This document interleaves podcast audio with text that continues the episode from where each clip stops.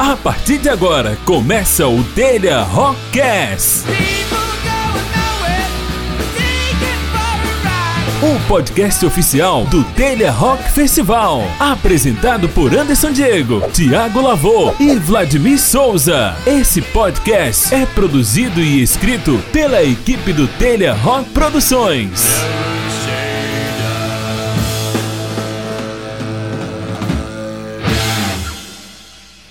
Olá, ouvintes do Telha Rockcast. Estamos chegando ao nosso terceiro episódio dessa primeira temporada. Hoje vamos tratar de um assunto que perpassa a vida de todos os apreciadores de música, principalmente os fãs de música pesada. O tema de hoje falará sobre o mercado brasileiro de música alternativa, novas formas de consumos, selo e gravadoras. E para o programa de hoje, Admi e eu recebemos a participação especial do amigo Sidney Barros, proprietário da distro Sidney Discos e que milita fortemente dentro deste mercado no estado do Ceará. Telha Rockcast é um podcast ligado ao Telha Rock Produções e é apresentado por mim, Anderson Diego, por Tiago Lavô e por Vladimir Souza. E aí, galera do Telha Rock, obrigado por estar aqui mais uma vez ouvindo a gente, né, participando de mais um podcast. Hoje vamos tratar de um tema aí que muito nos interessa, né, como colecionadores de materiais físicos aí, né, a resistência dentro de um mercado hoje que está sendo segurado hoje pelos pequenos selos, pequenos e médios selos, né? As grandes gravadoras meio que abandonaram, e a gente vai trazer informações bem legais sobre isso com a companhia aí do nosso amigo Sidney. Na hora, meu amigo, tamo aqui junto.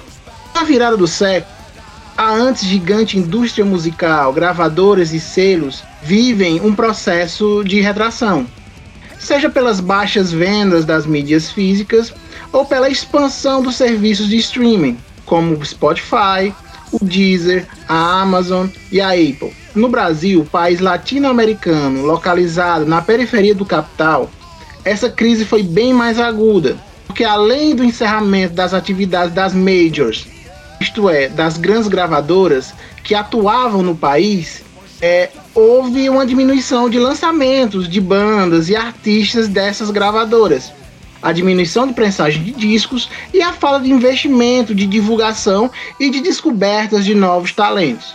Para exemplificar essa crise na indústria fonográfica, podemos citar os já clássicos exemplos dos últimos lançamentos do Ozzy Osbourne e do AC/DC, que nem chegaram a ser lançados oficialmente aqui no Brasil, a despeito da popularidade desses nomes aqui no Brasil. O heavy metal, como estilo extremamente nichado, em um primeiro momento sofreu um pouco com essa nova realidade imposta ao mercado musical. Mas graças ao trabalho de pequenos selos e gravadoras e distribuidoras, elas vêm na contramão desse cenário desolador para a música, podemos perceber cada vez mais o surgimento de selos, assim expandindo a gama de lançamentos, seja de bandas já clássicas da cena, como também novos nomes e o resgate quase arqueológico de bandas que ficaram pelo meio do caminho. É com essa pequena apresentação, pessoal, que vamos começar a nossa conversa hoje com o Sidney. Um dos primeiros pontos que eu queria destacar nessa conversa, falando com o Sidney, é que nos anos 90, nós vimos a ascensão da mídia física, CD, né? Em detrimento ao LP, né? O vinil. E em 20 e poucos anos, Sidney, depois vimos a sua queda como mídia dominante. Os CDs perderam espaços para plataformas de streaming e acabou modificando totalmente o modo de ouvir e consumir música. Sidney, como você, apreciador de música e lojista, como você enxerga esse cenário musical atual aqui no Ceará? Fala, meus irmãos, vamos lá, por etapas aqui, como estava falando, né? O que aconteceu nos anos 90 lá, e fizeram com o vinil, com a chegada do CD, fazendo agora o inverso com o vinil em relação ao CD, né? Hoje os vinil, você, o valor de um vinil novo, você compra, vamos botar preço nacional, entre base de 130 a 150 reais, você compra 3, 4 CDs, e era o que na época aconteceu, né? E como você falou, a mídia hoje explorada mundialmente, que está aqui, principalmente aqui no Brasil e em alguns outros cantos, é o streaming, né? O streaming chegou, ficou, muita gente se desfez de coleção, E hoje o que sobrevive é o mercado de nicho. E como já foi citado, né, as majors já saíram fora já. Aqui no Brasil não tem mais Sony. A única que tem ainda só o que? Universal e o Warner. Das majors restantes todas quebraram, algumas saíram daqui. E o que sustenta o mercado hoje, bicho, é os selos pequenos. Mas é aquela história, virou um nicho, mas um nicho que se sustenta. Basta só olhar esses selos como... já foi citado já, né? Os pequenos selos, eles lançam toda semana e toda semana vende e é anunciando novos lançamentos. E assim, pelo menos isso aí, o mercado de nicho tá aquecido. E se você for comparar em relação a anos 90, o mercado de nicho aqui no Brasil de hoje, desse público, principalmente de heavy metal, agora tá entrando até algumas coisas de classic rock, tá sendo relançada também. Se você for botar em proporção que se vendia na época que tá sendo vendido hoje, hoje tem muito mais lançamento que naquela época, cara. Pelo menos na parte de heavy metal. Quem a gente aqui que consome e gosta, pode ver essa diferença. E assim, hoje o mercado é nicho, cara. Não tem mais grandes lojas. Até que mesmo a própria Americanas não vende mais CD. O que tem lá é um queima, né? Do que tá... O resto dos restos de estoque. Livrarias também fecharam tudo, né? Tudo. Saraiva não tem mais nada. Saraiva não tem mais nada, Cultura não tem mais nada. Quem tá mesmo segurando as pontas são a gente, são os pequenos, vamos dizer, lojistas, selo, distro, que estão mantendo o mercado, cara. É uma coisa nova, né, bicho? É, sim, tem uma coisa que eu acho interessante, que no caso é o perfil, né? O perfil de quem tá produzindo, né? Porque você imagina uma major dessa, uma grande empresa dessa, que... muitas vezes não tá nem aí pro som que tá lançando, pra banda que tá lançando, quer saber do lucro, né? Da venda e do lucro. Então, como os caras estabelecem parâmetro de venda, de meta e de lucro e tudo, quando tem um lançamento que não chega, que não atinge aquele ponto que eles desejam, eles acham que as despesas que ele tem não compensam o lucro baixo que eles realizam esse material, né? Isso é totalmente diferente do que fazem os pequenos selos pra mim, né? Com certeza. Pequenos selos tem tiragens pequenas, né? De 500 títulos, 300 unidades, 500 unidades, 1000 unidades, que atinge um público específico, né, um nicho específico, e o cara tá satisfeito com aquelas vendas quando consegue tirar a despesa que ele teve, né, tirar o investimento. E a partir daquele momento quando ele consegue tirar, já vai atrás de outro título para lançar de novo, né? Justamente. Então isso aí faz com que o mercado, apesar de nicho, ele esteja muito aquecido, né? A gente sabe que realmente não tem como comparar, por exemplo, Iron Maiden, que já teve tiragem no Brasil de 20 mil cópias, 50 mil cópias, sei lá, nos tempos aí de auge do CD, dezenas de milhares de cópias, né? E hoje você vê, eu acho que talvez o Iron Maiden esteja tiragem de 5 mil, 10 mil cópias. O Iron Maiden, que é uma banda gigantesca, né? Os exemplos que o Anderson citou aí, como o Ozzy, que nem chegou a ser lançado aqui, e o AC/DC, que é impressionante, cara. O AC/DC foi lançado na Argentina e foi lançado na Colômbia. Eu estava olhando ontem no Discogs, que ele foi lançado oficialmente na Colômbia e no Brasil não foi, né? Então realmente é falta de interesse, né? É isso, Sidney. E outra coisa que eu me lembro que eu conversei contigo outras vezes, é que é em relação à dificuldade que os selos médios têm em conseguir os títulos dessas majors para lançar aqui no Brasil, né? Sim, sim. Principalmente da Warner, cara. Porque assim, a Warner comprou a Roadrunner, né? E tudo que era título da Roadrunner foi para a Warner. Eles não lançam e nem licenciam para outros selos, cara. Vou dar um exemplo muito clássico aqui. É aquele do Artilheiro, aquele By Inheritance, que é o terceiro. Vários selos já tentaram relançar aquilo ali, não consegue porque a Warner não libera os direitos, bicho. Aí fica o quê? Fica esses boot velho lá da Rússia, e toma de conta, e os caras não licenciam e nem lançam, cara. Isso é o que lasca.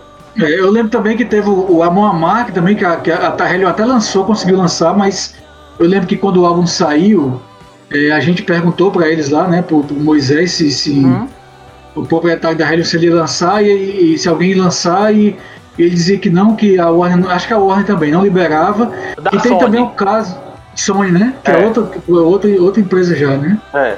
Detalhe, esse Amon Amarth aí, né? Só abrindo um parênteses, o Amon Amarth, na época do lançamento, foi tentado aqui lançar no Brasil simultaneamente. Só que a Sony só liberou depois de 6 meses, com muita negociação, foi que a Hellion conseguiu lançar aqui. Foi por causa da Sony. Teve o Rival Sons também, né? Sim, o Rival Sons da Sony também não saiu aqui. Cara, e assim... E diga-se de passagem, né? Que é a mesma Sony que é da a gravadora do Ozzy, Pronto, né? Eu vou citar 4 coisas que vendem muito aqui que não saíram, né? Vocês já citaram esse DC, citaram o último do Ozzy.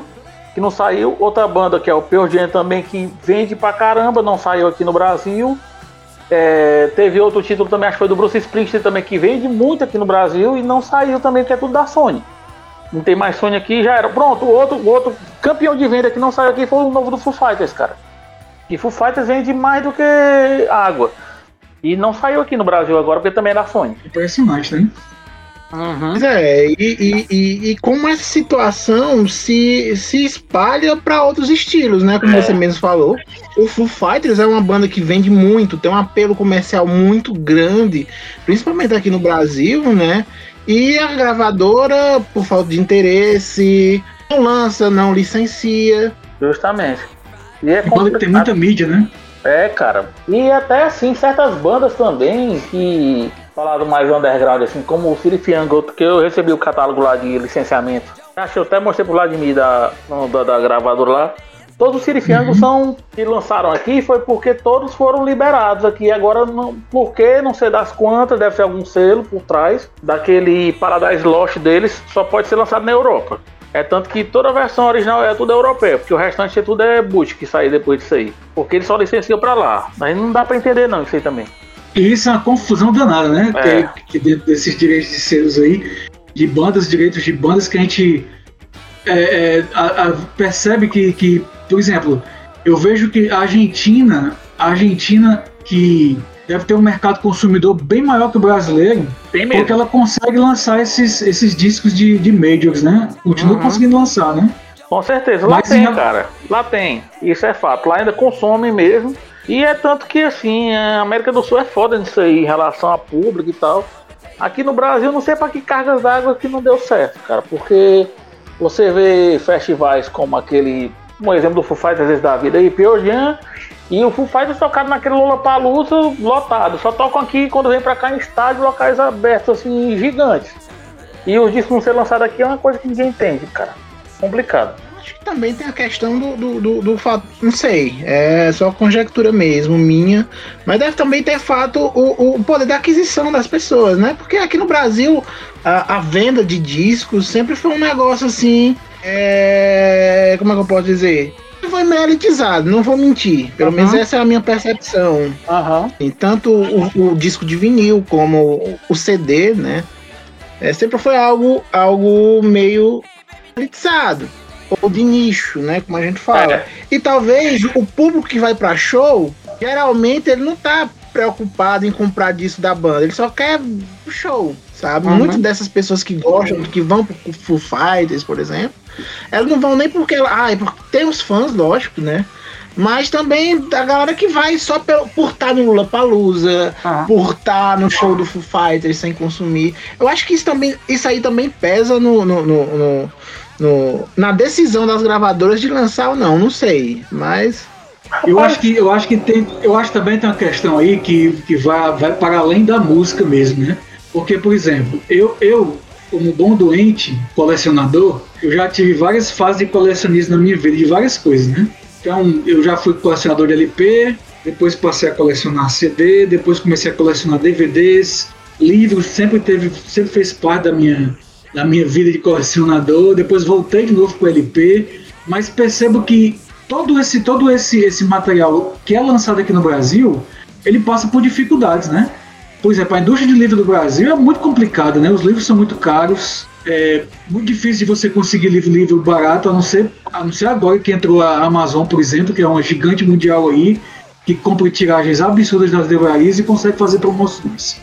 Mas quando você vai numa livraria regular procurar livro, os preços são muito altos, né? E que elitizam o produto. Aí você vê, por exemplo, eu me lembro demais, cara, quando eu comecei eu era colecionador de LP, e o Sidney até citou aqui no começo, né? Quando veio o advento do CD, quando começou a popularizar um pouco o CD, que muita gente caiu nessa besteira, eu fui um deles de trocar LP pro CD, né? E eu chegava para trocar, era 3 LPs para um CD. Né? Tudo bem que o LP não teve uma caída no preço grande, mas o CD era muito caro na época. Muito caro mesmo. Isso sempre foi, o CD no começo ele era muito caro, até para... Desculpa te interromper, Lazinha, até para ter uma ideia, aquela coletânea que saiu aqui, a Projeto Mitos, e foi a única coletânea de banda aqui do Ceará que saiu. ela já saiu na era do CD. Só que eu ouvi falar os caras dizendo que não lançaram em CD porque a prensagem do CD era tipo 4 vezes mais caro que a prensagem no LP na época, e daí tu tira. Aí ela saiu só em LP. Pois é, quem imaginaria que isso seria cíclico, né? Uhum. Que voltaria de novo LP com tudo como voltou agora, né? Que até no Brasil... Aliás, no Brasil já tem um tempo que voltaram a produzir aqueles títulos lá da Polisson, né? Aqueles títulos nacionais, né? É, e tudo é cíclico mesmo, porque como o Sidney falou aí, o preço do CD era absurdo. Uma das memórias que eu tenho de infância foi justamente a minha mãe comprando um CD para dar de presente uma amiga da minha irmã, né? Ela comprou um presente um CD do Skank, ele tinha acabado de lançar aquele, não sei se é aquele Samba Poconé, um bem famoso deles aí, né? E comprou na época. O CD era R$50, sabe? Um CD original era R$50, um pirata era 20, é 25, aqui no Iguatu. E hoje não é esse preço ainda, né? Pois é, aí eu pensei, quando você falou aí, ciclo, tudo é ciclo. Hoje em dia o CD tá quase R$50. Lógico que os R$50 naquela época não é o mesmo R$50 de hoje, mas, assim, simbolicamente o CD tá quase R$50, né? Tá chegando a esse preço de R$50, 55, né? Como é o caso de uma famosa banda de heavy metal. Não. Eita, confusão da porra, né?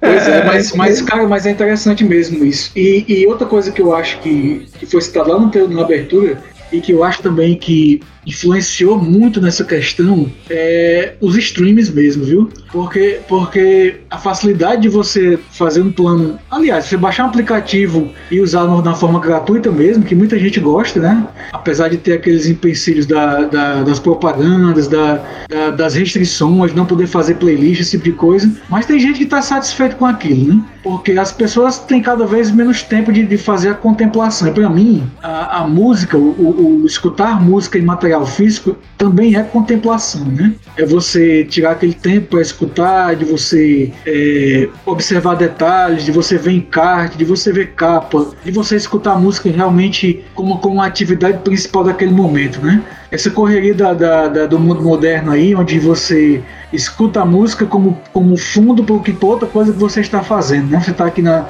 internet, ou tá trabalhando e bota a música ali de fundo, mas não tá prestando atenção, né? E eu ainda acho que o colecionador, mas o colecionador não é aquele que coleciona por colecionar para ter o material, não. É aquele que escuta, né? Aquele que pega o material porque ele gosta do som e vai escutar depois. Esse aí tem uma relação totalmente diferente, né? Totalmente, cara. E essa geração de hoje também, que é muito... Eu não vou dizer geração de hoje, não, porque tem muito da nossa geração que faz a mesma coisa, né? Por uma questão de afinidade, às vezes, como eu falei, falta de tempo. O cara tem pouco tempo para escutar música, o cara só quer escutar as músicas que ele gosta muito, ele não quer conhecer nada novo. Ele não quer perder tempo, entre aspas, aqui, né? Ele não quer gastar o tempo dele que ele tem ali, que é totalmente limitado, para escutar algo novo, se ele pode escutar aquilo que ele sabe que é bom, que ele já gosta, e que ele pode montar uma playlist com 20 músicas que ele gosta muito, e no final ele vai sair satisfeito do processo, né? Eu acredito que a gente que compra mídia física ainda age da forma mais old school, né? Por exemplo, eu não consigo escutar 2, 3 músicas de um disco quando eu vou escutar o disco. Eu só escuto o disco inteiro, do começo ao fim. Pode ter música mais fraca, pode ter música que eu não gosto muito, mas não tem jeito, é um ritual meu ao escutar música. É escutar o disco do começo ao fim. E muita gente não faz mais isso, né? Tem, demais, cara, demais. Mas... Isso aí afeta a questão de adquirir o material também. Se a pessoa não escuta um disco todo, gosta só de uma música ou outra, acho que a pessoa pesa. Não, pesa isso certeza, no final. Cara, Vladimir, ficou aquele negócio. Hoje quem compra é quem realmente gosta, cara. Não é o cara, como você citou, que ouve música com plano de fundo. É o cara que gosta mesmo, que consome. Até vocês falaram no caso do Iron Maiden aí. O Iron Maiden, bicho, é a única banda que se pode citar que não sofreu em pirataria aqui no Brasil foi o Iron Maiden, que até hoje só não vende mais porque não sai mais, cara. Porque é a banda que mais vende. Nunca caiu a venda de Iron Maiden aqui, porque assim, se lançou uma prensagem de 5 mil, que foi desse último ao vivo agora, mas vendeu tudo, cara. Vendeu tudo, não tem mais nada. Não vende mais porque não lançam. Mas são poucas exceções, entendeu? Mas o Iron Maiden até hoje aqui no Brasil é campeão de vendas, cara. E aquele negócio, porque o fã de Iron Maiden, o pessoal até fala, são dois é nada, cara, são diferenciados, que os caras gostam mesmo. Porque tem muitos que vão na folia, mas os que gostam mesmo, acompanham, compram e faz questão, cara. E por aí vai. E eu me lembrei agora de uma conversa que eu tive contigo um dia desse, que era a respeito dos Black Sabbath, né? Aham. Uhum. E também tem muito isso dentro do colecionador, que é o de adquirir versões diferentes do mesmo disco, né? Então, uhum. Você tem um, digamos que tem um mercado consumidor no Brasil hoje de, sei lá, pensando nesses títulos que saem 5.000, por exemplo. Digamos que tem 5.000 a 10.000 pessoas que, no país, que é muito pouco realmente, né? Quando você pensa num país com 210 milhões de habitantes, você pensa em disco de 5.000 cópias sendo vendido e achar muito, é esquisito também, né? Acaba sendo esquisito. Mas tem muito disco que ele é vendido e revendido para os mesmos consumidores, né? Justamente. Os Black Sabbath, como tu citou, é um deles. Os Iron Maiden do mesmo jeito, pô. Os Iron Maiden do mesmo jeito, cara. E que aí envolve outra questão que eu acho massa, e que depois a gente pode aprofundar em outro momento, que é em relação à qualidade dos materiais que são lançados, né? Uhum. E tu falou da relação dos materiais que são lançados à qualidade, os selos aqui do Brasil, pô, estão dando um banho aí fora do que está sendo lançado. Esses pequenos selos que estão fazendo essas edições bacanas, com pôster, com slipcase, com hobby, o que for. E lá fora, quando vai botar agora, que antigamente era assim, né? Pelo vinil, o Brasil sempre foi referência de qualidade ruim de prensagem. E agora, lá fora, tá sendo qualidade, cara, de coisa boa mesmo. Ele é citado como a edição brasileira, que vem com slipcase, que vem com pôster, que vem com hot stamp, coisa que só tem na versão brasileira. E antes não tinha isso. Antes aqui era sempre as piores prensagens do vinil, era aqui no Brasil. É verdade, hein? E inclusive o material, eu acompanho muito rede social, né? O pessoal do grupo de colecionadores, o pessoal questionando a qualidade de prensagem do material, né? Até a indústria argentina tem umas gravadoras de lá que tem algum público que reclama muito dos materiais, apesar de eu nunca ter tido problema com material feito na Argentina, mas eu vejo muitas pessoas fazendo reclamações e até fazendo essas comparações, né? Que o material brasileiro, e nós temos materiais de muita qualidade, também temos materiais de qualidades que são meio que duvidosas, assim, ninguém sabe, assim, não são tão boas quanto outras, né? Mas para mim é notório que está surgindo, ou já surgiu, um padrão de qualidade mínimo aqui entre as gravadoras brasileiras, né? Entre os pequenos seres brasileiros, né? Então o slipcase que tu citou é uma coisa, né? Aquela luvazinha que você bota na frente do CD, que a imagem da capa fica um pouco ampliada, às vezes os caras mudam a imagem também, que é outro atrativo, bota brilhosa a capa, né, que é então isso aí é um diferencial, um baita diferencial. E hoje, se você, não sei, a porcentagem eu não faço ideia, mas a quantidade de discos que são lançados tendo como única diferenciação esse slipcase, para os que saem sem nada, já é muito grande já, né, o que mostra isso daí, né? Justamente, é uma diferença grande e deu certo, cara. Deu certo e quanto mais capricha, quanto mais eles vendem, pô. Eu achei massa um caso que até foi daquele Swallow the Sun que saiu aqui. O Douglas, que é muito meu amigo meu lá, que é o dono da Coldart, ele mandou as cópias pros caras da banda, o cara fez uma postagem dizendo que a melhor prensagem que já saiu do Swallow the Sun lá foi a prensagem brasileira. Ele disse que é a mais bonita de todas. Ele até postou dizendo assim, se o cara da banda disse, eu não vou discordar dele. Tirando onda, né? E realmente eu peguei esse material muito foda. O cara postou no Instagram lá dizendo que foi a melhor prensagem para brasileira, cara. Isso é muito bom. E mais? Não, mas ficou linda mesmo, cara. Aquele hot stamp verde. Cara, foi um trabalho primoroso, assim. Porque realmente, como vocês já citaram, as prensagens brasileiras, né? Os produtos discográficos brasileiros eram de qualidade muito baixa. Seja ela oriunda daquela crise do petróleo da década de 70, começo dos anos 80, que faltou material, né? Porque que encareceu muito o material para fabricar o vinil e encareceu, aí eles utilizavam menos o vinil, né? Para quando for pensar o disco, por isso que muitos vinis brasileiros é só o papelinho mesmo, qualquer coisa já quebra, muito frágil. Seja também nos CDs, né? Porque eu comprei muito material, alguns materiais, né? Muitos não. Alguns materiais do começo dos anos 2000, até 2010, assim, que simplesmente a qualidade era muito baixa. Eu tive aquele box do Nevermore, né? The Year the Voyager. Cara, o plástico do DVD se esfarelou. Eu fui simplesmente pegar um dia pra ouvir e o plástico, a capa do DVD se esfarelou na minha mão. E teve muito isso aí, cara. Teve muito material mesmo de péssima qualidade. Agora com aquele negócio, como ficou menor a produção, a qualidade melhorou, porque a exigência tá maior. Porque quem tá comprando tá exigindo qualidade. Sim. Isso mudou pra caramba em relação a isso aí. Tu falou em relação a abrindo um parênteses aí, que assim, o Brasil sempre teve esse negócio de material ruim e tal, de falta de matéria-prima, até agora tá tendo de novo. Eu tava vendo o Som do Vinil falando sobre aquele primeiro disco do Secos e Molhados, porque na época foi um fenômeno que ninguém esperava, aí os caras explodiram, aí começaram a fazer sucesso assim absurdamente, faltou matéria-prima para produzir disco dos caras porque estavam vendendo demais. O que foi que a gravadora fez? No caso era Continental na época. Eles pegaram todo o catálogo que estava encalhado lá, que era aquele sertanejo da época dos anos 70, ou algum popular da vida lá, que estavam tudo encalhado, eles não tinham mais matéria-prima, eles derreteram para fazer uma nova prensagem. Olha aí. Por isso que tem muito disco ruim dos Secos e Molhados, porque não tinha matéria-prima na época, eles derreteram para fazer, porque eles não esperavam o tamanho que foi a venda do disco. Aí, ou seja, desde aquela época tem essa coisa de material ruim. É, o jeitinho brasileiro, né? É. Isso aí eu vi até naquele Som do Vinil com o Charles Gavan, eles falando sobre isso aí. Interessante, né? E aí você tira a qualidade que era a coisa. E aqui, como você falou, né? O Anderson falou, na realidade, foi você mesmo. A respeito do elogio da banda, né? Do Soul The Sun.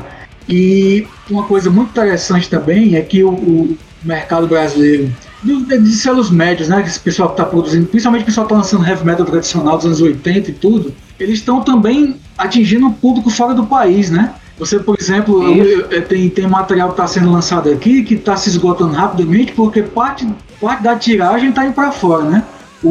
As gravadoras de fora têm interesse em vender o material, porque tem público fora. Os materiais que estão saindo aqui não estão saindo mais apenas os licenciados, né, que acabaram de sair fora, estão saindo materiais novos e até inéditos, né? A Hellion lançou agora um dia desse os dois primeiros discos do Briefing, né, o material totalmente deles e tudo muito massa. A Classic Metal também está fazendo isso, lançando materiais próprios e com arte diferenciada, com músicas diferentes, músicas a mais, fazendo contrato diretamente com as bandas, né, que tem os direitos dos discos. Isso aí gera uma visão de fora também, né? Que acaba fortalecendo esses selos também, né? É. Aquele Thunderfire da Marillion também foi um deles, né? Que saiu só aqui no Brasil. Isso. Ele era inédito até o momento em CD. Pois é, exatamente. É isso aí. Tu participou do lançamento também de um disco de uma banda de fora aí, né? O Tiamat. Foi. Como é que foi o processo aí? Cara, o Luciano me chamou pra entrar com ele. Da Rising Records. Luciano. Foi da Rising Records, justamente. Eu entrei junto com ele lá. Aí foi daí que começou a parceria. E inclusive já fui chamado pra lançar outras coisas aí, mas tá esperando dar uma baixada, cara, num câmbio que tá foda pra licenciar, porque geralmente esse licenciamento ou é em euro ou é em libra. Aí quando é em libra a gente já descarta. Em euro também sabe como é que tá o preço do euro, não precisa nem falar, né? Interessante que a internet ela facilitou muito os contatos, né?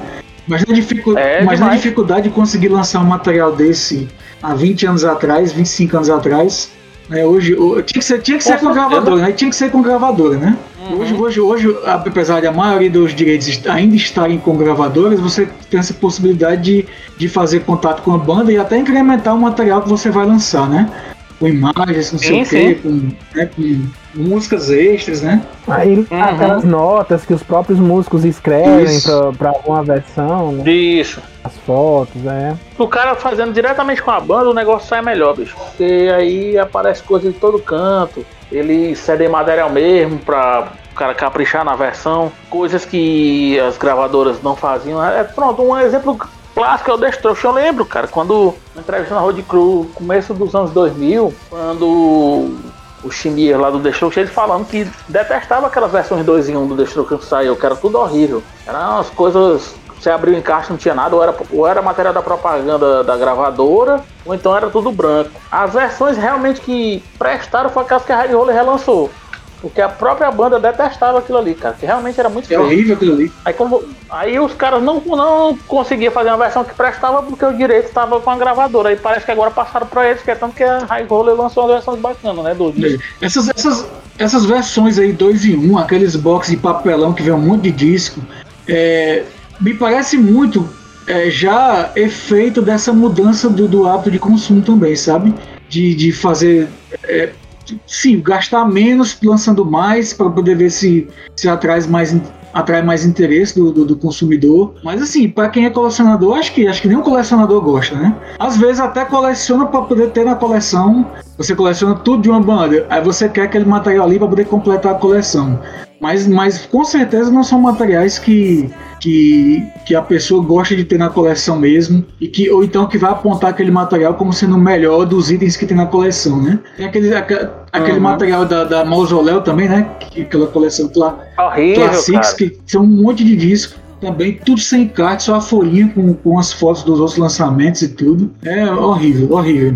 Bem gostando. E ainda bem que... cara, essa Mausoléu, ela já é um exemplo clássico de coisa ruim, entendeu? Ela é mal vista. Pronto, é Mausoléu. Os caras, bicho, da Mausoléu já teve gente que conhecia que colecionador, que ia comprar disco X, que aí quando viu o cara da Mausoléu desistiu, porque não tem encaixe, não tem nada, é horrível as prestagens deles. É verdade. Essa Mausoléu é aquela coleção que a capa é tudo padronizada, que tem um sei lá, um framezinho assim, a capa do disco pequena. A capa descentralizada. É uma das séries dela, mas todos os discos dela são ruins, cara. Né? Mas tem um monte, tem um monte de coleção com propostas semelhantes dessa da Mausoléu, né?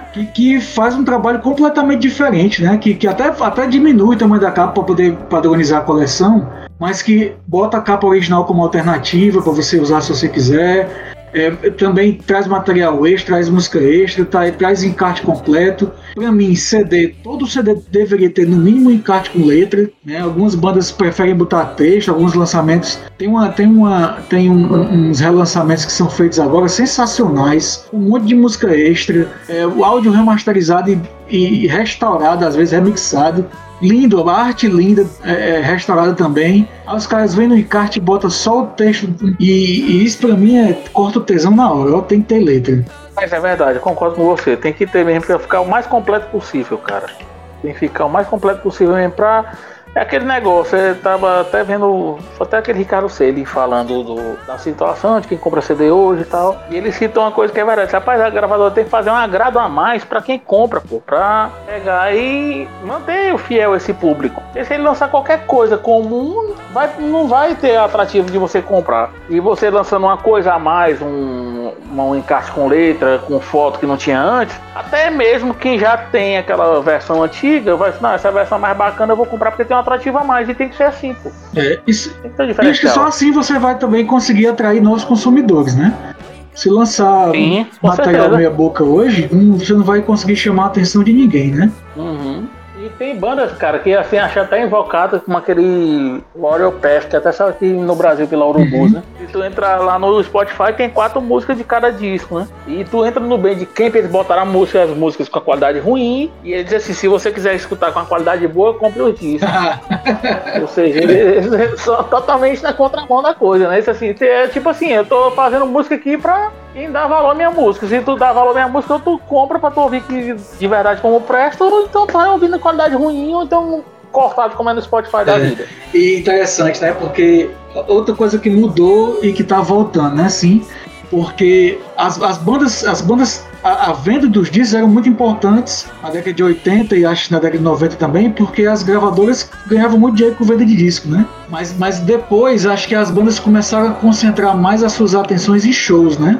Para poder se manter através de shows. E agora, principalmente com a pandemia, mas isso é uma tendência que não é só por causa da pandemia. Por exemplo, essas bandas pequenas, como o Warrior Path e várias outras bandas de heavy metal tradicional que apareceram agora, de stoner, tem várias delas que fazem poucos shows, né? Que não saíram ainda de seus países de origem e que ainda são muito dependentes da venda de discos e de merchandising, né? E aí é legal ter isso também, né? Que o público que valoriza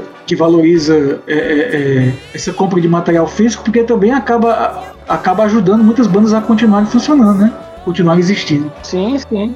Com certeza, cara. E, cara, eu vou dizer uma coisa, eu dizer isso aí por experiência própria, por já ver, até ser amigo de várias bandas que... Esse mercado pequeno mesmo que sobrevivia disso aí até antes da pandemia, cara. Um exemplo aqui era o Fafra Malasca aqui do Rio Grande do Norte, né, de Natal.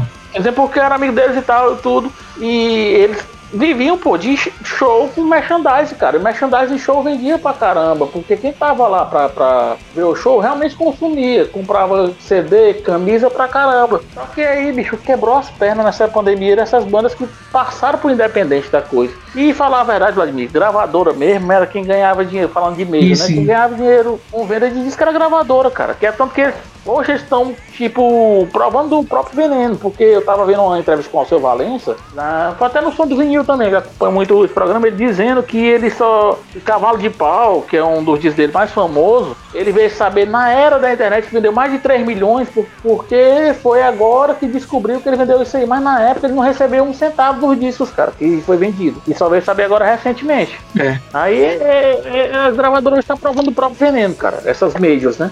Tá complicado. Eu acho que uma coisa que enganou muito essas bandas, talvez, é o fato da gravadora ela proporcionar a gravação do disco, né? Eu digo assim, dá um estúdio bom, dá um produtor bom, né? Então, bancar aquele processo todo que às vezes demorava semanas e tudo. Dependendo da banda, durava até mais do que isso.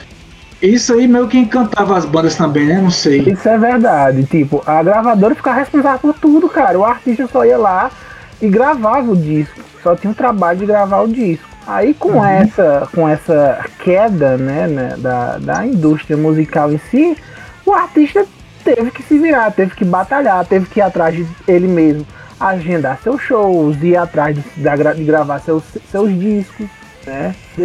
Foi uma independência, né, em relação a... Deu uma independência ao artista, né, que antes vivia alienado, que o sonho de todo artista eu quero ser contratado pra uma gravadora grande, pronto, tô feito pelo resto da vida. Exatamente. Né? Aí o que aconteceu foi que com essa crise da indústria musical, muitos artistas caíram desse cavalo de cristal, que era a gravadora tomava conta de tudo, teve que se virar. Tipo, o Alceu Valença soube que vendeu 3 milhões. Com certeza ele recebeu... A gravadora deve ter dado uma grana muito boa pra ele, também nem se importou depois. Já recebeu a grana, já, enfim. A gravadora tomou conta do resto, né? É uma alienação do artista, às vezes, essa é a minha visão. Não sei se provavelmente eu estou errado, mas o artista se aliena, né, da sua própria produção, porque tá recebendo, tá sendo sustentado pela gravadora, tá recebendo o chequezinho dele todo mês. Só que foi imposto para ele uma realidade agora totalmente diferente, que ele até buscar saber o que ele vendeu, o que ele deixou de vender, ele está buscando, porque é uma nova realidade, é uma nova configuração da indústria que ele tem que se inserir, né? O artista ele não deixa de ser um produto, não deixava de ser um produto da gravadora, né? Sim. Se rendesse, a gravadora estava ali mantendo, fazendo contratos bons para ele e tudo, mas que não refletia, por exemplo, como o Sidney citou aí o caso do Alceu Valença, não refletia o lucro que ela recebia como artista, né? Tanto é que quando não dava lucro eles dispensavam, né? Ou então se metiam no processo criativo do artista, forçando o artista a seguir uma onda, a seguir uma moda musical da época e que até desconfigurava o próprio trabalho do artista, né? Isso aconteceu muito também, né? Tinha música brega, né? As músicas ditas ultra românticas para sustentar, né? Como foi o caso de, por exemplo, Chico Buarque, Caetano Veloso, né? Que até aquele historiador, Paulo César Araújo, ele fala naquele livro lá, né? Eu não sou cachorro, não. A música cafona, a música brega, a ditadura militar, que muitos do que se sustentou esses grandes artistas hoje da MPB foi a venda gigantesca desses artistas populares, né? Uhum. Que foi eles vendendo, por exemplo, o Daí José vendendo 3 milhões, 4 milhões, 5 milhões de discos. Numa época que eu não sei nem se no Brasil tinha tanto toca-disco disponível. Tentava, por exemplo, um Caetano Veloso naquela Araça Azul, né? Araça Azul é muito louco aquilo ali. Que vendeu pouquíssimo Mas estava lá, mas Caetano ainda era contratado da gravadora, possibilitou a gravação do Araça Azul. Todo o dinheiro oriundo dessa venda, desses discos de música popular, né? Uhum. E tu falou essa história de venda popular, cara. Um caso interessante é do Ronivon. Ele contando a história da vida dele, né? Que os dois primeiros discos ele fez por causa da gravadora que queria que ele fizesse. O primeiro ele tem um monte de cover de Beatles, o segundo tem aquela música A Praça, que ele conta que na época fez tanto sucesso que foi vendido mais discos dele do que tinha toca-disco no Brasil na época. Foi um fenômeno de vendas. Sim. Só que ele disse que não queria fazer aquilo ali, cara. Aí fez 3 discos psicodélicos depois de lá, teve o terceiro, aí depois do quarto ele fez o disco psicodélico dele. E ele disse que, assim, ele disse que até recebeu uma ameaça de morte na época. Tu pensa que é o quê pra tu lançar umas porcaria dessa e tal? Os discos não venderam nada. Aí agora, na era internet, foi que redescobriram ele, o pessoal de fórum. Aí ele disse assim: meu amigo, a juventude me vingou. Hoje ele disse assim: eu nunca tô nada ao vivo. Vai ter uma banda daqui do Brasil chamada Os Rachichins, e pegaram todas as músicas dele e regravaram tudo, tocava em shows e tal. Chamou ele pra ele pegar e tocar aquilo ali com ele. Ele disse assim: rapaz, essa geração me vingou, porque na época eu fui chamado de louco, queriam me matar. A gravadora me perguntou se eu era louco pra estar fazendo aquilo ali. E ele disse que detesta A Praça, e foi, na época, vendeu mais discos do que toca-disco que tinha no Brasil, ele contou na história. Pois é, e são discão, né, que é o Ronivon de 68, aí tem A Máquina Voadora. Isso. E o Reino do Paracéu, do Peritintim, alguma coisa assim, que é o terceiro. Pronto, a história desse disco é massa, que ele conta, cara. Especial, né? Até gravou um DVD, não sei, foi pelo Multishow, acho. Foi gravado em estúdio, ele gravou essas músicas tudo e foi muito massa. Pois é, foi Os Rachichins que gravou com ele. Esse aí que tu tá falando, Reino do Para Sempre, não sei o que, é um nome bem grandão, né? Porque ele disse que a gravadora dizia assim: pô, teu disco não tem nome, é Ronivon, Ronivon 2, Ronivon 3 e tal. Aí ele pegou e disse: ah, tá bom. Aí ele fez aquele lá, do Reino do Para Sempre, é um nome grande. Esse rapaz era tão grande que teve que rodear a capa todinha.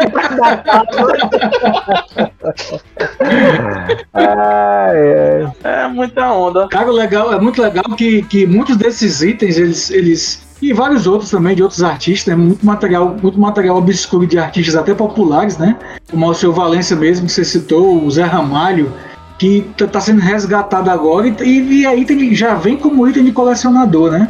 Ele já vem destinado para um nicho específico, que aí esgota rapidinho aqueles lançamentos. Muito legal isso daí também. Não, cara, e assim, é quem eu vou dizer para você de venda mesmo, que sustenta o mercado hoje. Primeiro, aqui no Brasil, é um tipo de heavy metal, cara. Segundo, é de MPB, que ainda tem muita gente que compra MPB. Falando assim, tanto tem um público de MPB clássico que consome Caetano, Gil, Chico Buarque, por aí vai, como tem um público, cara, que é até aquela revista Noise, que é um selo que lança disco todo mês. Eles têm uns artistas que, pra gente aqui que é fora da bolha deles lá, você, pô, quem é esse artista aí que ninguém conhece? E tem uma gama de gente que compra aqueles discos, cara. Artistas novos dessa nova MPB. E tá sustentando o mercado, cara. Ou seja, é um público que gosta daquilo ali, que consome o material físico, que gosta do artista e acompanha. Eu lhe digo porque eu convivo com isso todo dia. E é quem sustenta o mercado. O popular não, cara. O popular pode esquecer que não vende mais, não. Zezé de Camargo e Luciano da Vida lá, que saía com milhões de cópias vendidas. Hoje o último disco deles foi em streaming, porque nem lançar em material físico eles lançaram, pra você ter ideia. É exatamente esse público aí que escuta hit, né? É um público que escuta single, uma música, duas e tá satisfeito. É esse, Sidney. Aí uma dúvida que a gente tem aqui, pra poder a gente encerrar esse bloco, né? Que a respeito exatamente disso, a gente tá falando em mercado, em vendas, e a gente percebe há algum tempo já o sumiço das lojas, né? E o advento das vendas via internet, né? E aqui em Fortaleza, para mim, um fenômeno, né? Que é muito puxado pela volta do interesse do vinil, que se intensificou nos 3, 4 últimos anos, né? Que é o ressurgimento das lojas. A tua, inclusive, tu coloca uma loja, apesar de eu acredito que você já tem como maior público a parte de vendas online mesmo, mas você conseguiu colocou uma loja, né? O Alex colocou loja. Tem loja, tem o Maciel, tem loja aí na cidade, em vários lugares. Isso. E como é isso? Como é que tá sendo manter? Como foi a decisão de voltar a fazer loja e tudo? De enfrentar esse desafio aí? Cara, o mercado em Fortaleza, eu vou te ser sincero, é um dos melhores do Brasil, bicho. Em relação à venda de discos, de ter loja, alguma coisa, aqui em Fortaleza é muito bom e é referência. Tem gente comprando de fora com a gente aí do Brasil todinho, comprando aqui porque... tá o mercado aquecido. Aí tem gente assim, mas tá abrindo mais uma loja e tal, mas bicho, é bom, porque circula material. Um cliente que vai numa loja X, que ela não tem em Bezerra, ele conhece uma aqui que é na cidade de funcionários, ele vem atrás e tal. E outra assim, pelo menos a maioria das pessoas que abriram loja, como tu citou, eu, o Alex, tem o Nilton lá na Antônio Bezerra, tem o David que é no Benfica. Não tem negócio de inimizade, pô, são tudo amigos. Um indica o outro, cara. Tipo, a gente começou nas feiras e depois que veio a pandemia, as feiras pararam e o Alex já tava com a loja já. O David foi que botou a loja assim, ele abriu a loja, um mês depois veio a pandemia. E a minha eu abri na pandemia mesmo, cara. Eu já tava com material acumulado de feira e tal e parti pro online. Foi Instagram e Facebook eu acho o mais fraco de todos hoje em dia. E graças à minha filha que ela falou assim, pai, vai pro Instagram, bota lá no Instagram lá que o Instagram é o que é. Eu me senti até velho, que ela disse assim, que pessoas que usavam o Instagram era da minha idade pra cima. O Instagram não, desculpa, o Facebook era da minha idade pra cima. O negócio era o Instagram. Eu disse, porra, não, velho. Aí ela pegou e disse assim, me dê sua conta aí do Instagram que você tem, tá aqui. Eu vou apagar tudo, eu vou começar do zero aqui pra começar a vender. E foi, ela pagou minha conta, tudo que eu tinha de postagem ela pagou. Comecei a postar e deu certo. Aí quando começou a dar certo, eu disse, pronto, agora deixa que daqui pra frente é comigo. E daí o material que eu tinha foi se esgotando e eu fui abrir a loja física e tô até agora e pretendo fechar tão cedo. Foi de bom. Só pra finalizar, o surgimento mesmo disso aí, pra dar o crédito de tudo, começou com as feiras de vinil aqui, em Fortaleza, vinil e CD aqui. Tu já foi lá, né, Vladimir? Mercado dos Piões, Floresta, que eram as mais fortes. E com a pandemia, surgiu a necessidade de cada um abrir sua loja. E deu certo. Eu comecei a frequentar lá no Cucucaia ainda, né? Acho que, não sei se foi o primeiro lugar, mas eu ainda... Foi um embrião. Eu ainda fui algumas feiras. Agora, quem alavancou mesmo foi o Mercado dos Piões. Que é muito bom. O Mercado dos Piões que alavancou tudo. Ah, que massa, bicho. Que conversa boa. Acho que renderiam mais umas 3 horas de conversa aí, só falando sobre... É muito bom. Mas mas como nosso tempo é um pouco limitado, eu acho que, infelizmente, vamos ficar por aqui, né? Mas a gente pode continuar essa conversa com outros temas, com outros assuntos, ou outra parte desse programa de conversa, porque a indústria musical além de ser um negócio gigantesco, está se metamorfoseando cada vez mais, né? Principalmente nessa época de streaming, de internet, né? Como você mesmo apontou agora, né? Que esse contexto pandêmico, as vendas online meio que dispararam. Grupos, sites, grupos específicos, por exemplo, aqueles grupos de leilões, né? Que também fazem muito sucesso em redes sociais. Mas, Sidney, muito obrigado pela sua participação. A conversa foi, sim, sensacional, cara. Foi, sim. De nada, meu amigo. Precisamos, estamos aqui. E com certeza esperamos contar com sua presença mais vezes aqui no nosso podcast. Da hora, cara. Prazer foi todo meu aí. Precisar, estamos aqui, viu? E é um prazer conversar sobre música. Pra mim, isso não é nenhum empecilho. Pelo contrário, como eu te falei, é prazer mesmo. Pode chamar quem tá junto. Ah, massa.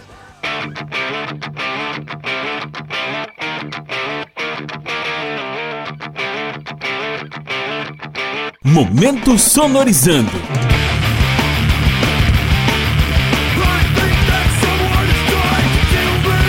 Esse bloco é um oferecimento do blog Sonorizando, www.vladimirsonorizando.blogspot.com. Pessoal, vamos começar agora nosso segundo bloco, que é o Momento Sonorizando. Nesse bloco, nós vamos falar sobre o que estamos escutando no momento. Vamos dar dicas de banda, de álbuns, livros, HQs e filmes. E vamos fazer também uma pequena resenha e um curto debate entre a gente mesmo, entre nós mesmos, sobre o que nós apresentamos. A minha dica de hoje vai ser um disco de uma banda de progressivo ou neoprogressivo, né? Marillion, né? O disco se chama Fear, né? Como se fosse as iniciais de Fuck Everyone and Run, né? Foda todo mundo e vamos correr, vamos dar o pé, galera, deu merda, vamos dar o pé. É mais ou menos assim, é mais ou menos isso que essa sigla significa, Fuck Everyone and Run. Fear é o 18º disco de estúdio da banda, né, até o momento, é o último disco de estúdio da banda até o momento, e é o 14º disco com um vocalista novo, né, o Steve Hogarth, né, que entrou no lugar do Fish ainda no final dos anos 80. Vocalista novo, novato. Não é, bicho. E o disco, pessoal, ele possui 6 faixas, sendo que dessas 6 faixas, 3 elas têm uma duração superior a 15 minutos, né? 2 são faixas regulares de 6 a 7 minutos e tem um tipo epílogozinho no final, que soma quase 2 minutos. E o disco foi produzido por um cara chamado Michael Hunter. Ele vem produzindo os trabalhos do Marillion desde o Somewhere Else 2007. Só que esse mesmo Michael Hunter já tinha trabalhado em outros processos do Marillion que não há produção, por exemplo. Ele mixou o Brave, fez a mixagem de vários discos ao vivo, né, principalmente no começo dos anos 2000, o Marillion lançou, né, devido àquela semana, aqueles Marillion Weekend, né. Pessoal, esse Fear é, sem sombra de dúvidas, o álbum mais politizado do Marillion, né.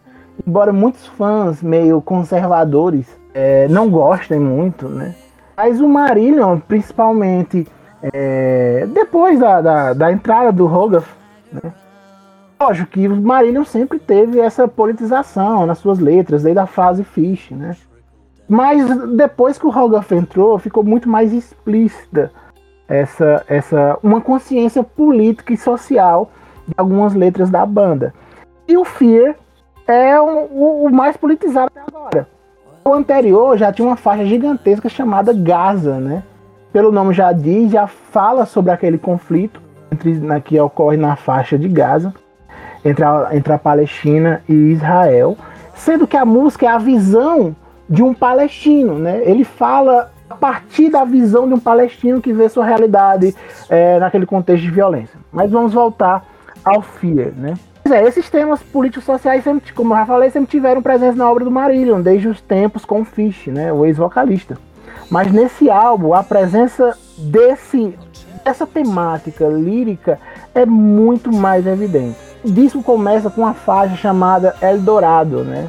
Ouro, né? Nada que, além de ser uma espetacular música de abertura, é uma crítica aberta ao sistema capitalista. O sistema capitalista na música é representado pelo ouro.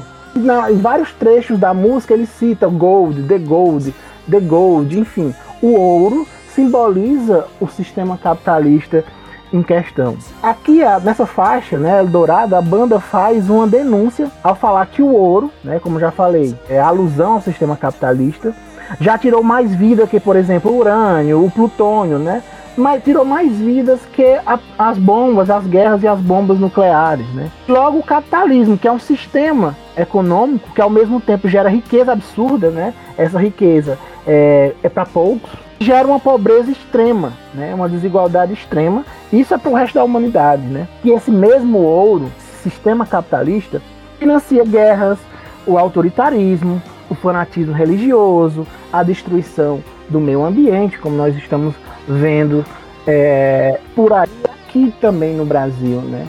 É uma faixa, ela é por volta de 16 minutos, é uma faixa sensacional, uma abertura sensacional, dividido em alguns movimentos, né? Todas essas faixas maiores, elas são divididas em alguns movimentos, né?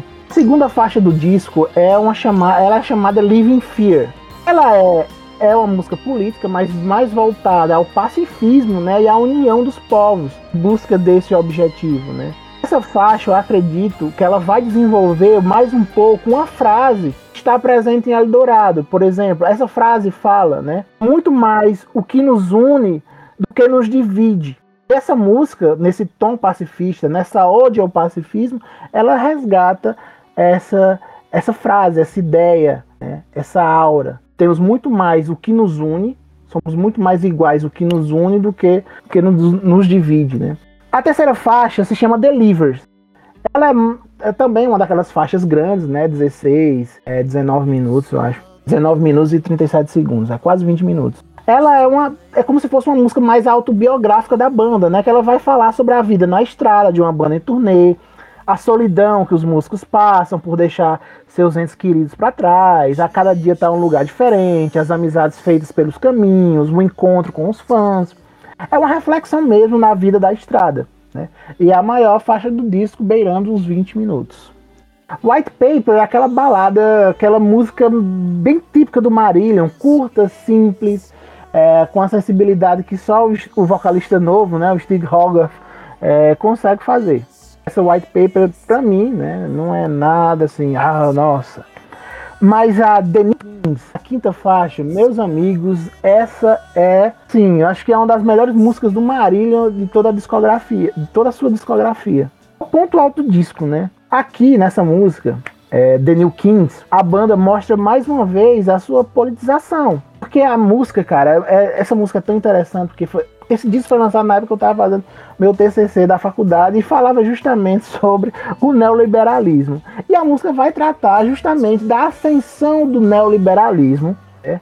Todo o dano na estrutura social que esse modelo político / econômico causou, principalmente nessa sociedade que viveram o ápice do estado de bem-estar social, né? Como a Inglaterra, aqueles países europeus em si. E a parte da década de 70, começo dos anos 80, viu tudo isso se desmoronar ao adotar esse sistema neoliberal, né? Com a Margaret Thatcher, o Reagan nos Estados Unidos e por aí vai, que foi como se fosse uma queda de dominó, né? Enfim. A perda dos direitos trabalhistas causados por essa ascensão neoliberal, né? Aquelas greves lá com os produtores de carvão, né? Trabalhadores das minas de carvão, o fim do estado de bem-estar social nos países europeus, a queda da União Soviética e a geração daqueles magnatas russos, né? Que ganharam muito dinheiro com apropriação do arsenal, enfim, das riquezas produzidas pelo Estado soviético. Esses caras, esses magnatas russos se apropriaram. Isso tudo tem na música, na música do The New Kings, tudo fala isso nas letras. O consenso de Washington também é citado na letra, na música The New Kings. Por exemplo, tem uma frase que é fantástica, que fala aquela frase daquele Gordon Gekko do Wall Street, dinheiro nunca dorme, alguma coisa assim. Fala greed is good, né? A ganância é boa. E tem trechos disso também na música. É uma música assim sensacional.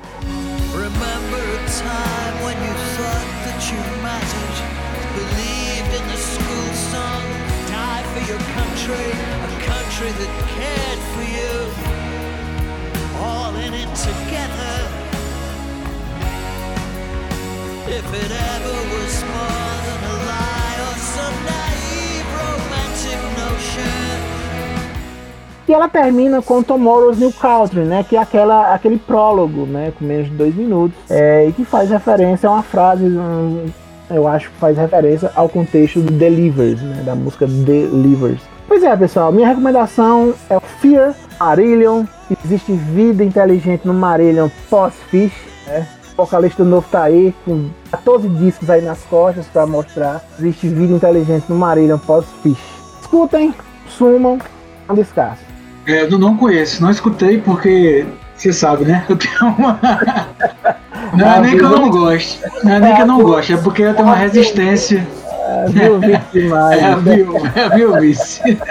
Rapaz, eu vou até ouvir isso aí, porque também tem uma resistência bem... Não é nem a resistência, assim, por implicância, é porque o que me agradou pós-Fish foi aquele disco, o Cecil's End, né?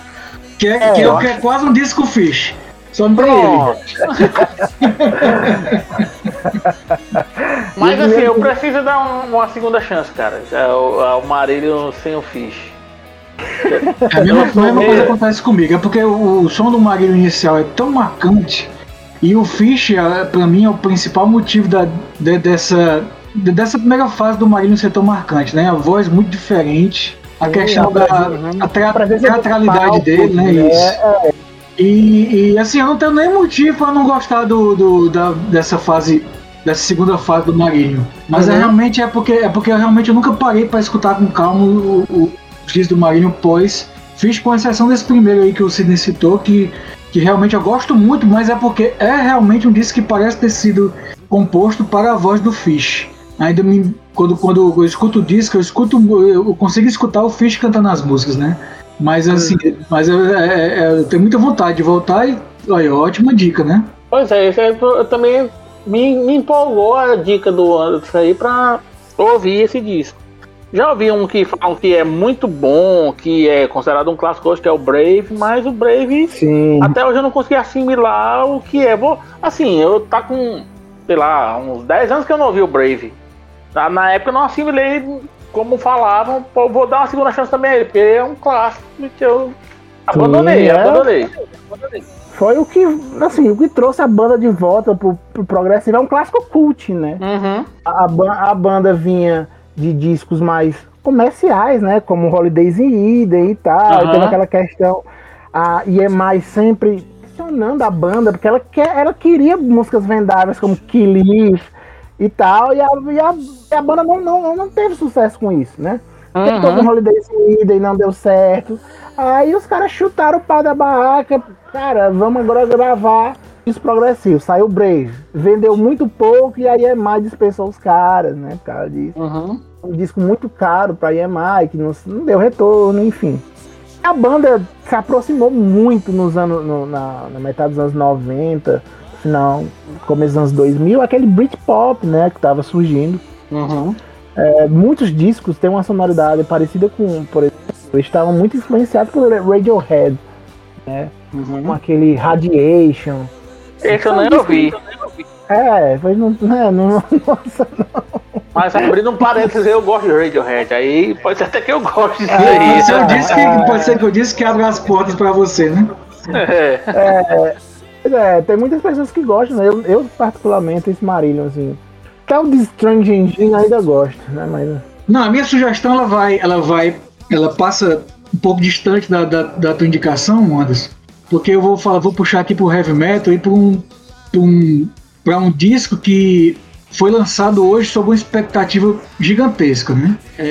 Hoje, o dia que a gente tá gravando, dia 18 de junho de 2021, aconteceu também o lançamento do novo álbum da banda de power metal, speed metal alemã Halloween, né?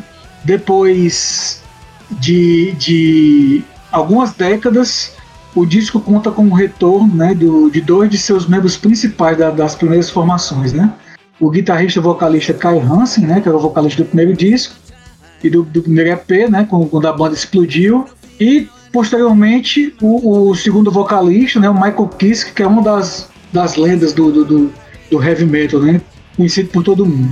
Então, os caras voltaram há alguns poucos anos para a banda, né, depois de muito tempo fora, depois de várias brigas e tretas que se resolveram aí, né, o Michael Kiske, inclusive, chegou a dizer que nem gostava de heavy metal, que heavy metal era coisa do mal, se ligou mais com músicas, mais com rock and roll e uma visão mais espiritualista, mas depois, através do Kai Hansen e até do projeto Avanteja, começou a voltar para o heavy metal e as portas do Halloween se abriram e eles voltaram, né? E depois de uma expectativa muito grande, ampliada por uma turnê fantástica que aconteceu, inclusive tivemos shows aqui no Brasil, né? Shows em São Paulo, show do Rio Grande do Sul, e depois eles vieram para o Rock in Rio, né? Onde eu tive a oportunidade de assistir um desses shows, o de São Paulo, que teria a gravação do DVD, mas devido a problemas técnicos foram utilizadas apenas algumas músicas no disco ao vivo, né? Aquele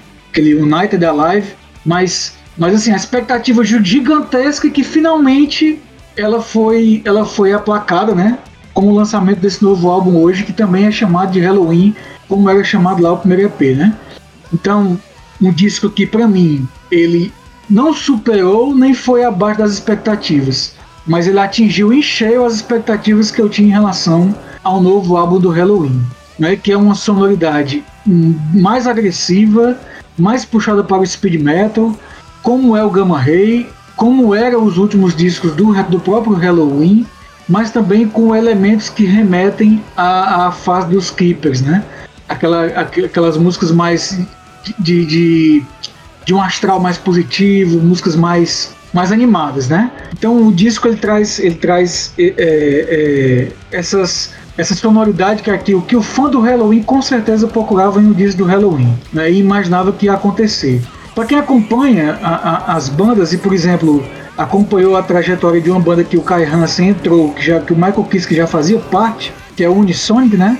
Eu acho que acredito que muita gente pensou que o disco viria mais como o Unisonic, porque o Unisonic já aparece mais com os discos do Helloween da fase Keepers, mas eu particularmente achei que ele entra mais nessa seara mais agressiva, mais pesada, aliás, mais veloz do Gamma Ray e do Helloween mais atual com Ed Davis mesmo, né? Os três vocalistas cantam no disco, né? A maior parte dos duetos, a maior parte das participações são do Ed Davis e do Michael Kiske, mas o Kai Hansen ele aparece em várias músicas, né? Ou cantando refrão, ou então assumindo alguns momentos das músicas mesmo. Assim, cara, um presentaço que a banda dá para os fãs de longa data, né? O disco foi lançado no Brasil também, né? Através da Shinigami Records. E a galera que tiver interesse aí já pode começar a escutar aí pelo Spotify e adquirir o material aí depois, né? O material original que foi lançado no Brasil. Vamos aproveitar.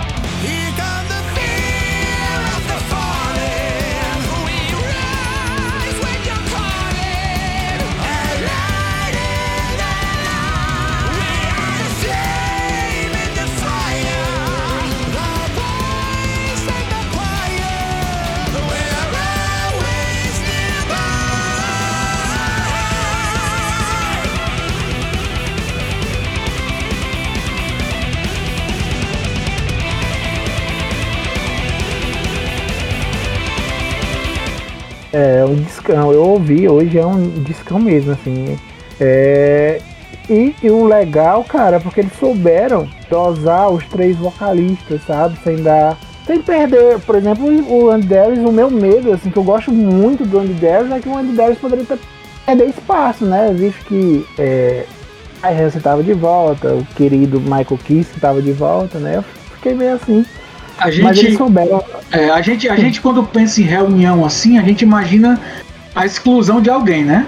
Quando a gente imagina reunião de uma formação clássica, a gente imagina que o pessoal da formação atual ou vai se embora para poder essa formação clássica voltar, ou então vai ficar ali durante um período comemorativo do retorno, né?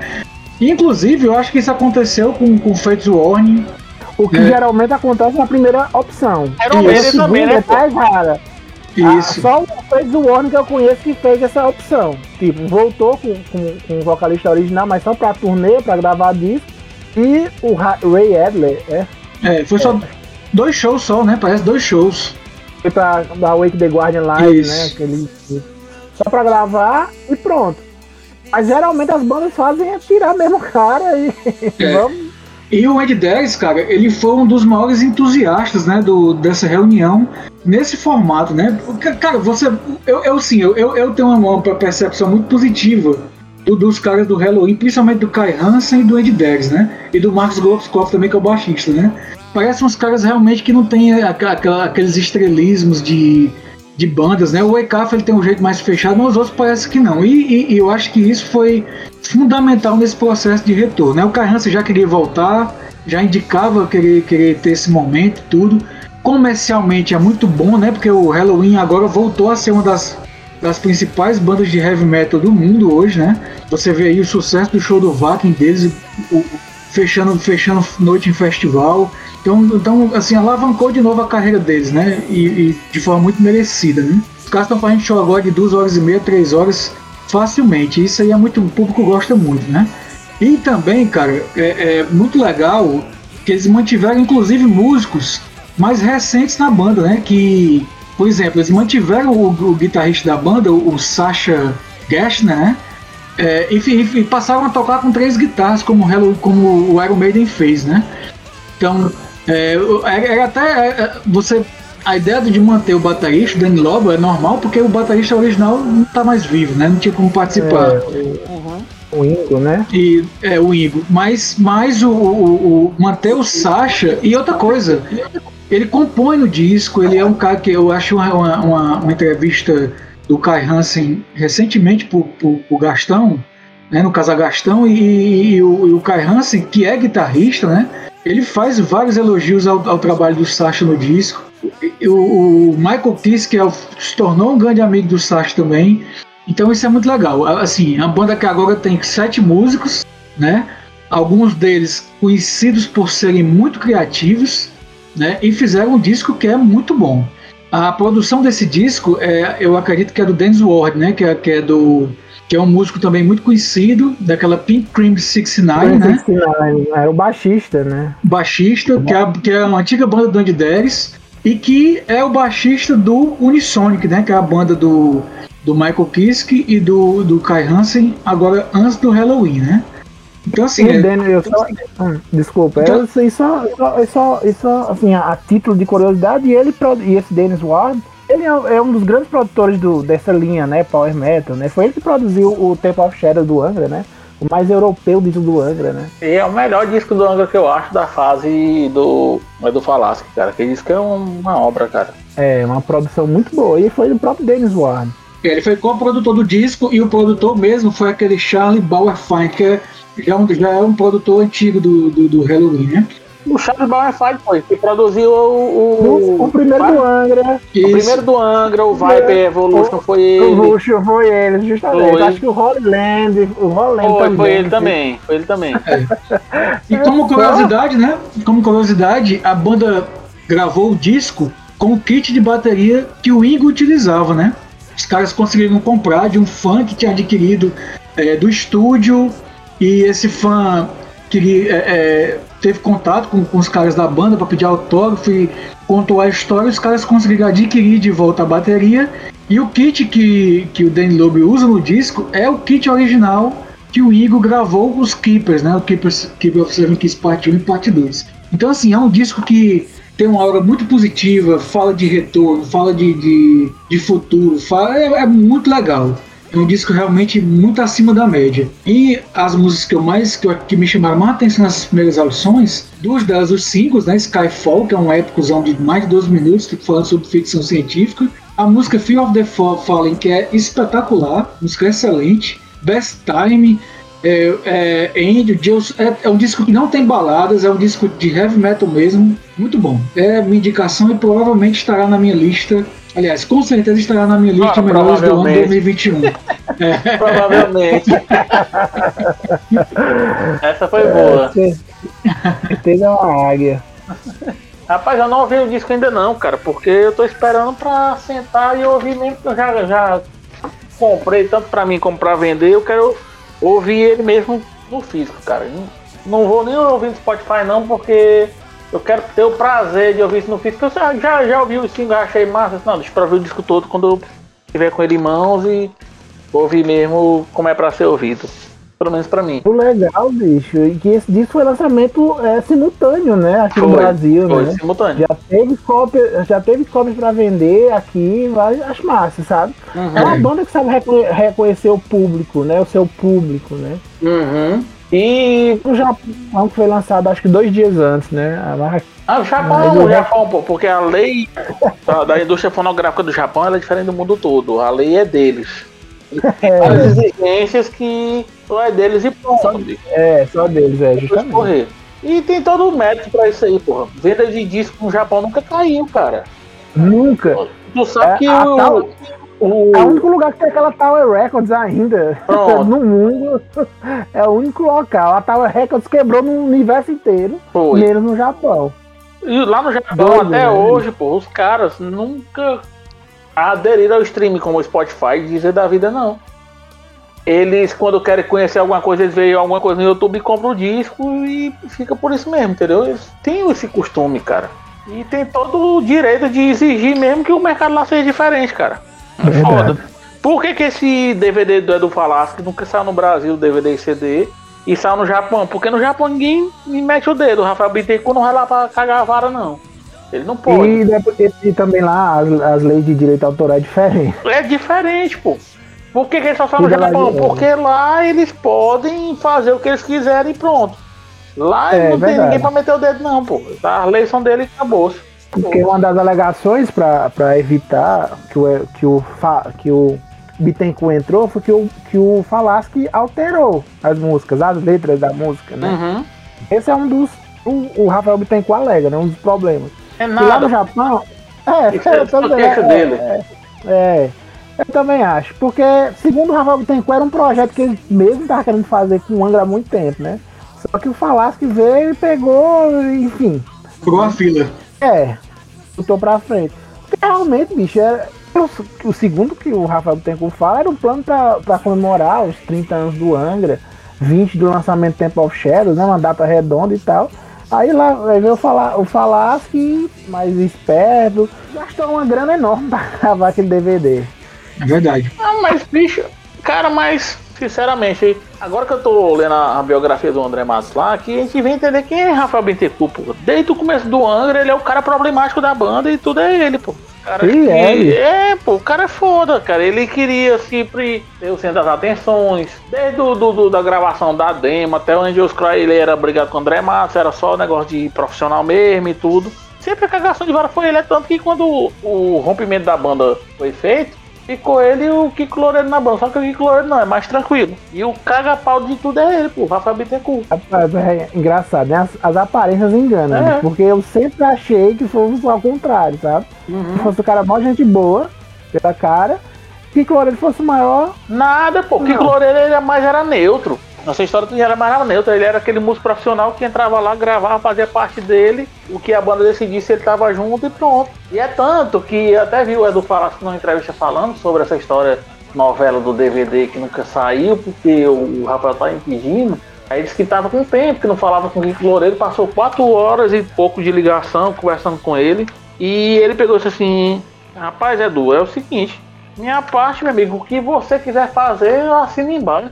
Acabou-se. O problema é o Rafael, não é nem eu não, cara. É você vê nas histórias, você vê que o problema é a porra do Rafael Bittencourt, cara. Ah, bicho, pois é. Bastidores, né? Os bastidores são engano aí, né? E teu disco, Sidney, qual é? Rapaz, vamos lá. Pode indicar 2 discos, um disco, como é que é? É sua vontade. É sua vontade, justamente. É você que sabe, é você que escolhe aí. Rapaz, já que o Anderson indicou um disco progressivo, Vladimir já indicou de heavy metal, eu vou indicar o último da Suzy 4. E me surpreendeu, eu não sou fã da Suzy 4. E saiu agora recente no Brasil pela Shinigami o disco novo dela. E que eu gosto da Suzy 4, é um disco que capa preta e branca, é só Suzy 4 o nome do disco. Saiu até no Brasil em vinil na época. Mas esse último dela, que saiu pela Shinigami, foi tipo assim, um renascimento dela e tal. Não esperava coisa boa, mas é um puta disco de rock and roll, de rock clássico, barra atualizado, né? E assim, foi fora da linha, né? Que eu não esperava ouvir uma coisa tão bacana de uma mulher, no caso a Suzy 4, que tava sumida há muito tempo, e voltou, gravou um puta disco e me surpreendeu. E quem quiser... ouvir, o nome do disco é The Devil in Me, tem no stream da vida aí, pra ouvir. Não vou nem estender muita conversa, pra quem gosta de rock clássico, eu vou indicar esse disco da Suzy 4, que foi uma das coisas que me pegou de surpresa ultimamente, foi esse disco da Suzy 4, aí fica a minha indicação.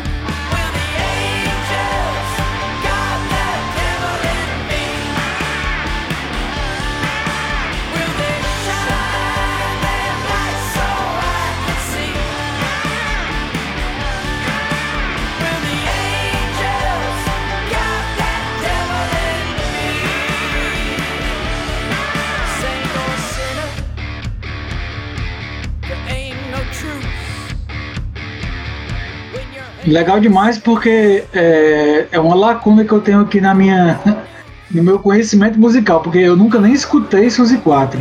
Muito conhecido, escuto sempre falar, mas eu nunca nem escutei. Então, legal a dica, valeu. Pronto, e tem muito disco fraco, cara, dela. É como vocês falam, eu nunca fui fã dela. Eu gosto de um disco dela, que é uma capa preta e branca, é só Suzy 4, não tem ela é a banda e tal. Uhum. E essa volta dela, assim, achei super empolgante, até pro dia de hoje. de fazer um disco atual. Pronto, eu até comparo ela com o último disco do Alice Cooper também, que eu achei muito bacana, desses discos de classic rock que saíram. Excelente, o Alice Cooper, né? Excelente. Resgata as origens, pois podem ouvir esse último da Suzy 4, é The Devil in Me, o nome do disco. Muito bacana, cara, é bem legal. E aproveitando o gancho aqui, já que teve a conversa com o Anderson aqui nos bastidores, eu vou indicar também um livro chamado Como a Música Ficou Grátis. E ele conta desde o início da produção de CDs, até o primeiro MP3 e surgimento dos vazamentos de internet e tal, até o surgimento do streaming. É um livro muito bacana. Já contei até aqui nos bastidores aqui, pronto, do que se trata. Como a gente está falando de mídia física, de colecionismo e tal, é um livro que eu recomendo a todo mundo que gosta de música de verdade ler esse livro. É Como a Música Ficou Grátis. É um livro que não é caro. Você encontra ele na faixa de R$20, R$25 aí. Até nas Americanas já vi dele, já até comprei, presenteei amigos e tudo. É um livro muito fácil de se encontrar e para quem gosta de música é indispensável, cara. Essas são minhas dicas. Pois é, esse foi nosso terceiro episódio, que se encerra agora. Admir, Sidney, vocês têm algumas considerações finais? Cara, muito bom conversar com amigos e principalmente quando os amigos entendem tanto do assunto e gostam tanto do assunto como a gente gosta, né? Então, assim, a gente espera que esse seja o primeiro momento de vários outros, né? A gente vai trazer outras pessoas aqui. O Sidney vai voltar outras vezes, em breve vai voltar de novo para conversar com a gente. E é isso. Volto com o maior prazer, cara. Cara, só tenho a agradecer a vocês aí, Vladimir, Anderson, pelo convite. Foi um prazer, cara, falar com vocês. É um papo tão agradável que se estende, que se você quiser virar a noite conversando, falta é assunto para terminar o papo. E quando quiserem, cara, conversar, pode chamar. É um maior prazer estar aqui conversando com vocês. E vocês que levantam a bandeira mesmo, que gostam da coisa, que gostam de música, que a gente falou nesse programa sobre mídia física, são consumidores disso aí. Tamo junto, meu irmão. Precisando, só chamar que estamos aqui. Foi um prazer conversar com vocês. E um abraço a todo mundo. Um abraço, Sidney. Quem agradece somos nós, né, do Telha Rockcast, e os ouvintes também que puderam ouvir o que você tem a dizer, já que você trabalha diretamente. Isso, né? Um conhecedor, sim. E ainda, fazendo um parênteses aqui, fato, quando voltar o Telha Rock em Iguatu, tô devendo ainda essa visita aí, porque aquele negócio foi adiando, veio a pandemia, acabou que não teve mais nada, né? Mas quando voltar mesmo o show e tudo, eu vou ter que conhecer o Iguatu e vai ser justamente no Telha Rock. É verdade. E a gente, muito agradável, cara. E nossa vontade é uma das coisas que a gente quer colocar lá é justamente uma pequena feira do vinil lá, né? Botar o pessoal ter contato, ver. E quem sabe a gente criar um mercado consumidor lá, né? Porque tem muita gente que consome lá, mas sempre comprando de fora, né? Então quem sabe, né? A gente começa alguma coisa legal por lá também, né? Sim, e assim, cara, o Iguatu sempre foi referência, né, bicho? Nessa história da música aqui no Ceará, pô. Em relação a heavy metal, pelo menos, ou em rock em geral, o Iguatu sempre foi referência, né? É um interior que até hoje, bicho, serve como referência desde os anos 80, dos primórdios lá da coisa. Tem aquela história do disco do Vênus, né, Vladimir? Que até conversei contigo e, inclusive, tô até finalizando agora. Os caras da banda ficaram impressionados quando viram o encarte do disco que foi feito. Você sabe pra onde é que veio isso aqui? E nem dinheiro a gente tinha pra fazer o encaixe na época e tal. Os caras fui contar a história, que foi o irmão da Dejaci, que fez acho que é Cláudio, né? O nome do cara do Iguatu. E inclusive tô finalizando agora o meu próximo lançamento do disco do Vênus e tal. Um negócio já tão grande, bicho, tão grande. E já citaram um monte de gente já que participou de tudo isso aí. E os caras do Iguatu vão ser citados porque são referência. Esse encaixe já rodou o mundo todinho através de uma cópia que eu tirei do encarte da Dejaci. Passei para um cara de São Paulo que passou para um cara de fora do Brasil. E hoje os caras perguntam, cara, o disco do Vênus tem encarte? Cara, o disco do Vênus não saiu com encarte. O encarte foi feito por um cara que copiou as letras ouvindo e tal, datilografou, fez um desenho e virou como encarte oficial do disco, bicho. A história do Iguatu em relação ao Vênus. Eu acho que o Anderson... Tu conhece essa história, Anderson? Não. Esse disco do Vênus, ele foi o encarte, ele foi feito pela Adejaí, que é o irmão da Dejaci, né? que infelizmente faleceu, década de 90, né, um acidente. E pelo Claudinho, que é o desenhista do Telha, né, que é o que faz as artes do Telha Rock, que fez as artes do nosso podcast. Então eles fizeram um trabalho conjunto aí, porque quiseram, porque não tinha encarte no disco, né? Eles criaram encarte, colocaram, e não foi só esse que eles fizeram não, né? Eles fizeram inclusive um do Sepultura, não foi, Sidney? Rapaz, eu acho que foi.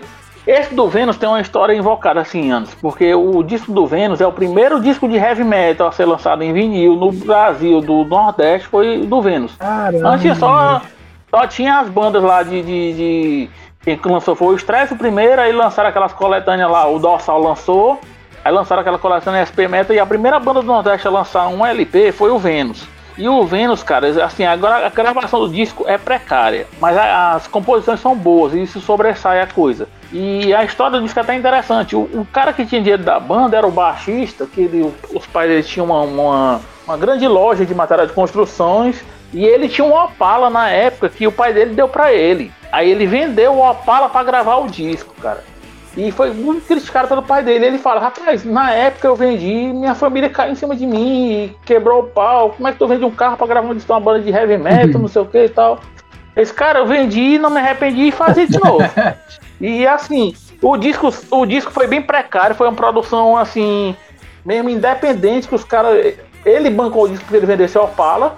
E o disco não tinha encarte. E o encarte surgiu no Iguatu, porque o irmão da Dejaci, mas o Cláudio aí fizeram esse encarte. Até perguntei pro Charlie. O Charlie achava que ele tinha participação. Disse, não, teu não. Foi só a Dejaci, o Cláudio lá que fez o desenho e tal. E virou. E resumindo hoje, virou um encarte oficial do disco. Cara, foi esse encarte feito no Iguatu. E os caras viraram quando viram. Muito legal. E assim, a gravação do disco é ruim, cara. Que você, às vezes, você não entende o vocal e tal. Quando eu levei lá o encarte lá, levei uma chave pro pessoal lá, que foi uma volta do Vênus 2017, aí um dos guitarristas da banda, rapaz, como é que esse cara traduziu que o Tiz tava cantando, que era o vocalista da época, porque é difícil. Aí disse que assim, ele traduziu como? Esse rapaz, ele disse que voltava várias vezes, eu ouvi e tal, e contei a história pra eles e virou o encaixe oficial do disco. E roda muito todo esse encaixe. Cara, que sensacional, que história fantástica. Daria um episódio só disso, né? Um episódio, um documentário, um livro. É. Não, e o documentário vai sair, isso vai ser citado, cara. Já tá encaminhado isso aí já. Em primeira mão. Depois a gente pode voltar nisso daí, né? Caralho, bicho, que massa, velho. Sim, tô emocionado agora com esse final desse episódio, viu, bicho? Que sensacional. Não sabia, eu sabia que os meninos desenhavam, tipo, eu ganhei uma vez um CDzinho, um CDRzinho que o Charles gravou e ele fez a capa todinha, não sei o que.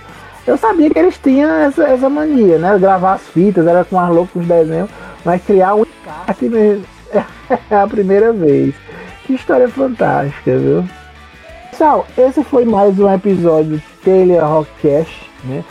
Esse podcast, esse episódio só foi possível graças aos nossos parceiros, né? Que é a Geossolos, a Speednet, Curato Cerveja Artesanal, Diniz Advocacia e o Lab Couras. Estamos aqui, até o próximo programa. Valeu, tchau! Você escutou o Telha Rockcast, o podcast oficial do Telha Rock Festival. Esse episódio só foi possível graças ao apoio de Geossolos, Speednet, Cervejaria Curato, Viana e Diniz Advogados Associados e Laboratório Ursulina Couras.